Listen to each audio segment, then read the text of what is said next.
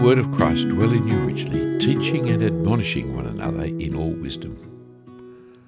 Welcome to this podcast from Two Ways Ministries. I'm Phillip Jensen.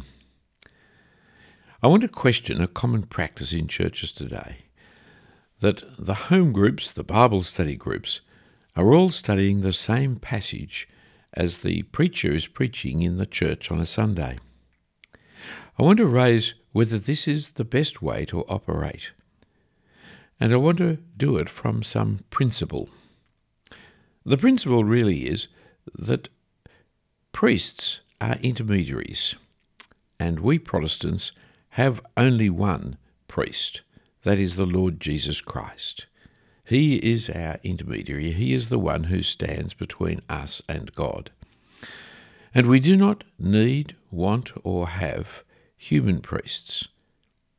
Indeed, I want to prevent Protestant priesthood coming about. And I want to say that we tend to it by default. We haven't thought out priesthood, we're not seeking to reinstate priesthood, but we slip into it as it is so natural. Jesus rules his church by his Spirit inspired word, taught by his servants. We're to respect those servants and to submit to them because of their task. You may remember Hebrews 13, which says, Remember your leaders, those who spoke to you the word of God. Consider the outcome of their way of life and imitate their faith. And later in the same chapter, Obey your leaders and submit to them, for they are keeping watch over your souls as those who will have to give an account. Let them do this with joy and not with groaning, for that would be of no advantage to you. But there's the danger the danger of them becoming intermediaries. It happens in lots of ways today. One of them is their scholarship. Rather than using it to inform the congregation, teach the congregation, encourage the congregation, it can be used to exclude the congregation, referring to the Greek or to the Hebrew or to scholars that they have read in such a way as to allow no alternative view. In fact, to put down those who would question or query what is being said. It can be because the position has become more important than the ministry. They've turned the task of ministering and pastoring into an office of being the pastor, being the teacher, and forgetting that we have no teacher other than the Lord Jesus Christ. It can be because their position becomes not open to challenge or question or debate. We can, over time, place ourselves above the congregation. It can, of course, be just a personality problem, an authoritarian streak, or an insecurity that will not allow us to be challenged. Those of us in the ministry of the Word of God, serving the congregations, must work hard to avoid the problems that come with power and authority and position. So, implementing the principles that I've just mentioned, how does it apply to preaching and home groups? Well, first and foremost, we must encourage and assist each person in our congregations to read the Bible for themselves. I worry that Bible reading may have slipped further and further in the background of normal Christian living. Reading the Bible regularly, consistently, reading all of the Bible, having Bible reading as a part of normal Christian piety is an important thing that pastors must encourage in their congregation to every member. Secondly, we must be open to question and open to correction. Remember how Paul speaks to Timothy and says, Let them see your progress, your progress in life, your progress in doctrine. The Christian minister is not somebody who has arrived, but rather somebody who's on the journey, following the Lord Jesus Christ and growing in his knowledge, his doctrine, and also in his life. And so setting the example to the congregation of somebody who is in progress, not somebody who has finished and knows everything, And thirdly, we must model Bible reading in our church life. In the main meeting itself, it's important that we have two lessons of Bible reading, not one. For the Bible comes to us in two testaments and one gospel, one message, but it's presented to us in the two testaments. We will not understand the New Testament without the Old, and we will not understand the Old Testament without the New. Teaching people to read both Old and New Testaments, modelling the reading of Old and New Testaments, is an important way of teaching people how to read the Bible. And we need decent readings from the Bible and from all the Bible. When I say decent, I'm talking about ones that are long enough to actually understand the Bible, to work through the Bible. There is an increasing tendency in our society which is wanting quick, speedy answers to read just one or two verses. But that is not how to read the Bible. Chapters need to be read. And it's not just the chapters that are appropriate to the sermon, so we we preaching on one verse in the New Testament and we read a couple of verses of the Old Testament that somehow relate to that one verse, we're never going to read the Bible or model Bible reading in church if that is the approach we have to Bible reading. We are unwittingly teaching the people that the Bible is not all that important. You just have to be able to know the right verse to look up, which, well, the minister does because he's the expert. And so we are creating the intermediaries, the intermediaries of knowledge, but they're intermediaries. Now, we need to read large sections of the Bible. And any part of the Bible, every part of the Bible, needs to be read. Of course, to do this, there's another thing we must do that is, we must read the Bible well. It's not the kind of well, we need to get another Bible reader today. Let's get uh, Fred. We haven't had Fred this year, even though Fred can't read very well out loud. We are very careful with our musicians that they can lead well. We're very careful with our treasurer that they can keep the money in the books straight, and we actually audit their events. But Bible reading, well, anybody can do that. No, they can't. Not when it comes to public reading of the Bible. Personal reading, yes, but public reading, we need to make sure that these lessons are read well. Very often in church, more time is spent on the announcements and notices than is spent reading the Bible, when the very function of church is to come together to hear the Word of God. And that's not just to hear the sermon, that's to hear the Word of God. So, one of the first parts of implementing these principles is to make sure the Bible is properly read in church and people are encouraged to see how the Bible is to be read. But it's in the area of implementing these kinds of principles that I come to the subject of home groups or Bible study groups that meet in the church and their relationship with sermons.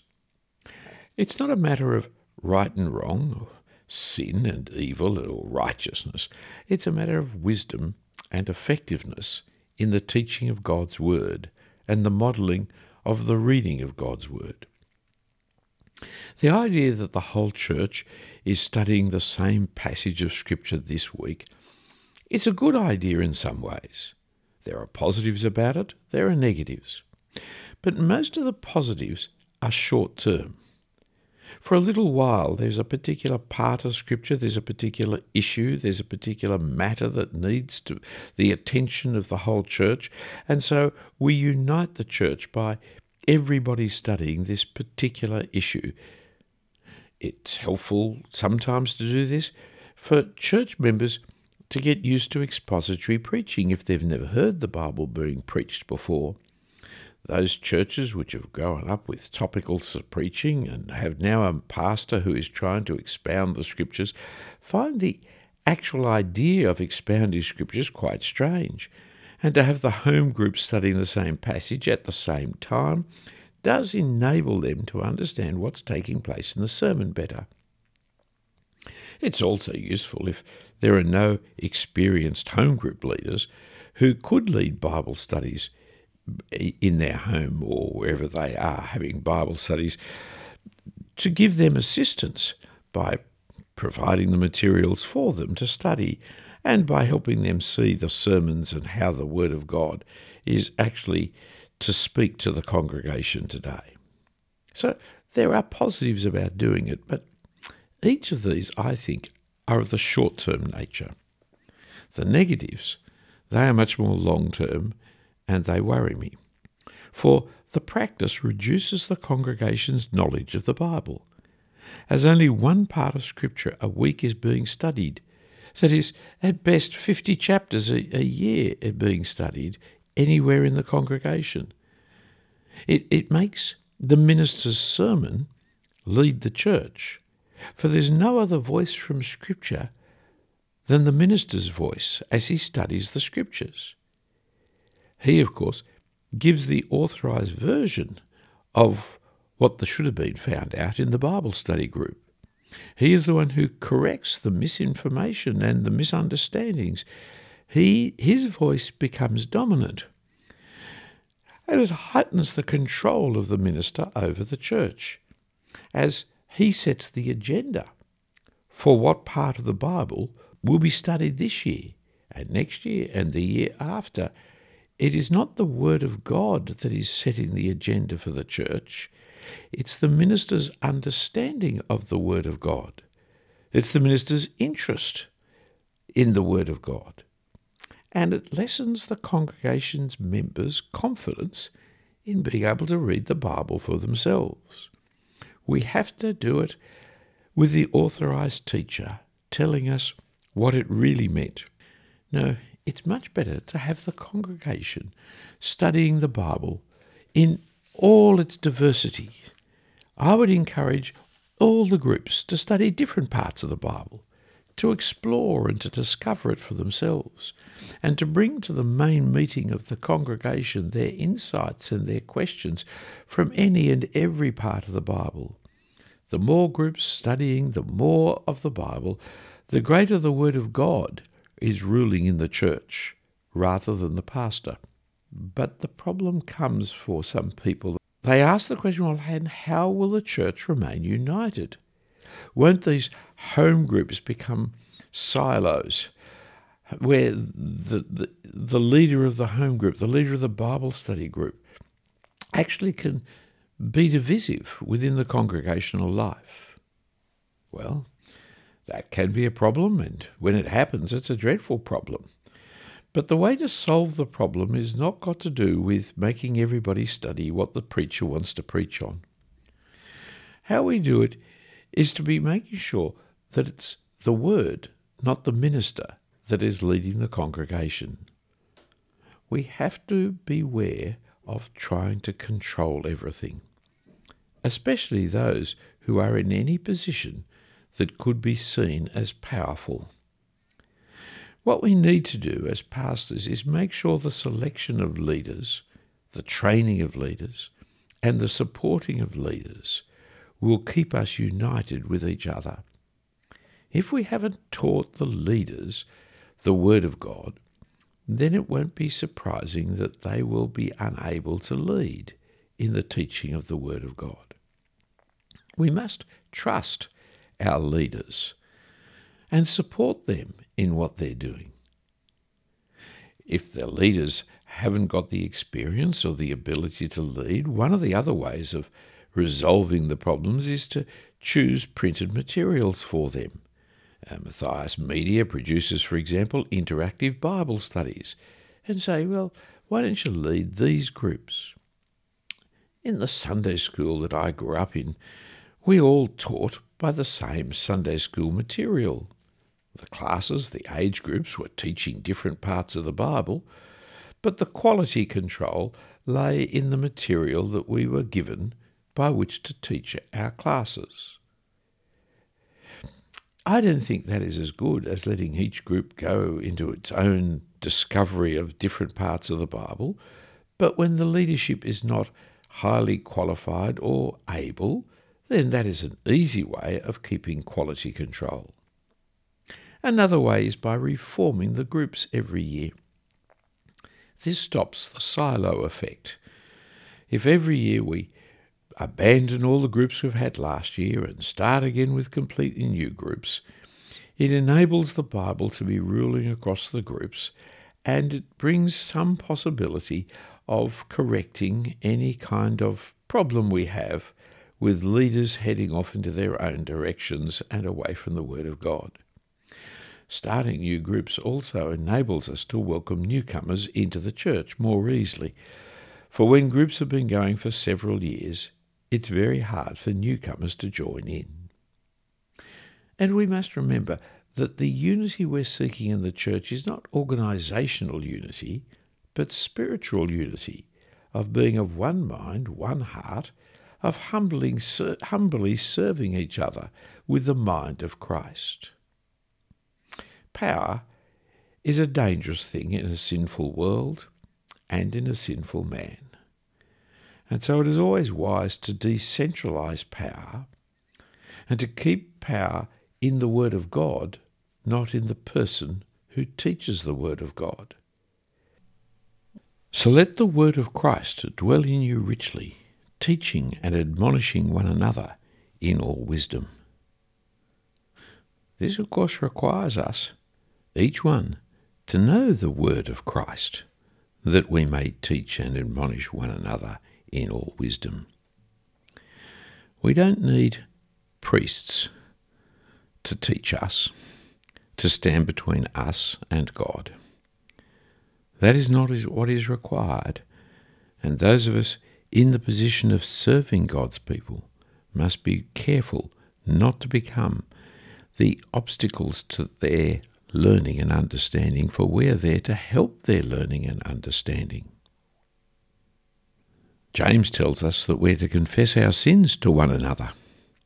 And there was a wag in the Reformation period who said he travelled all over England looking for the Reverend Father one another to confess his sins, but he couldn't find him anywhere. We do not have people standing between us and God.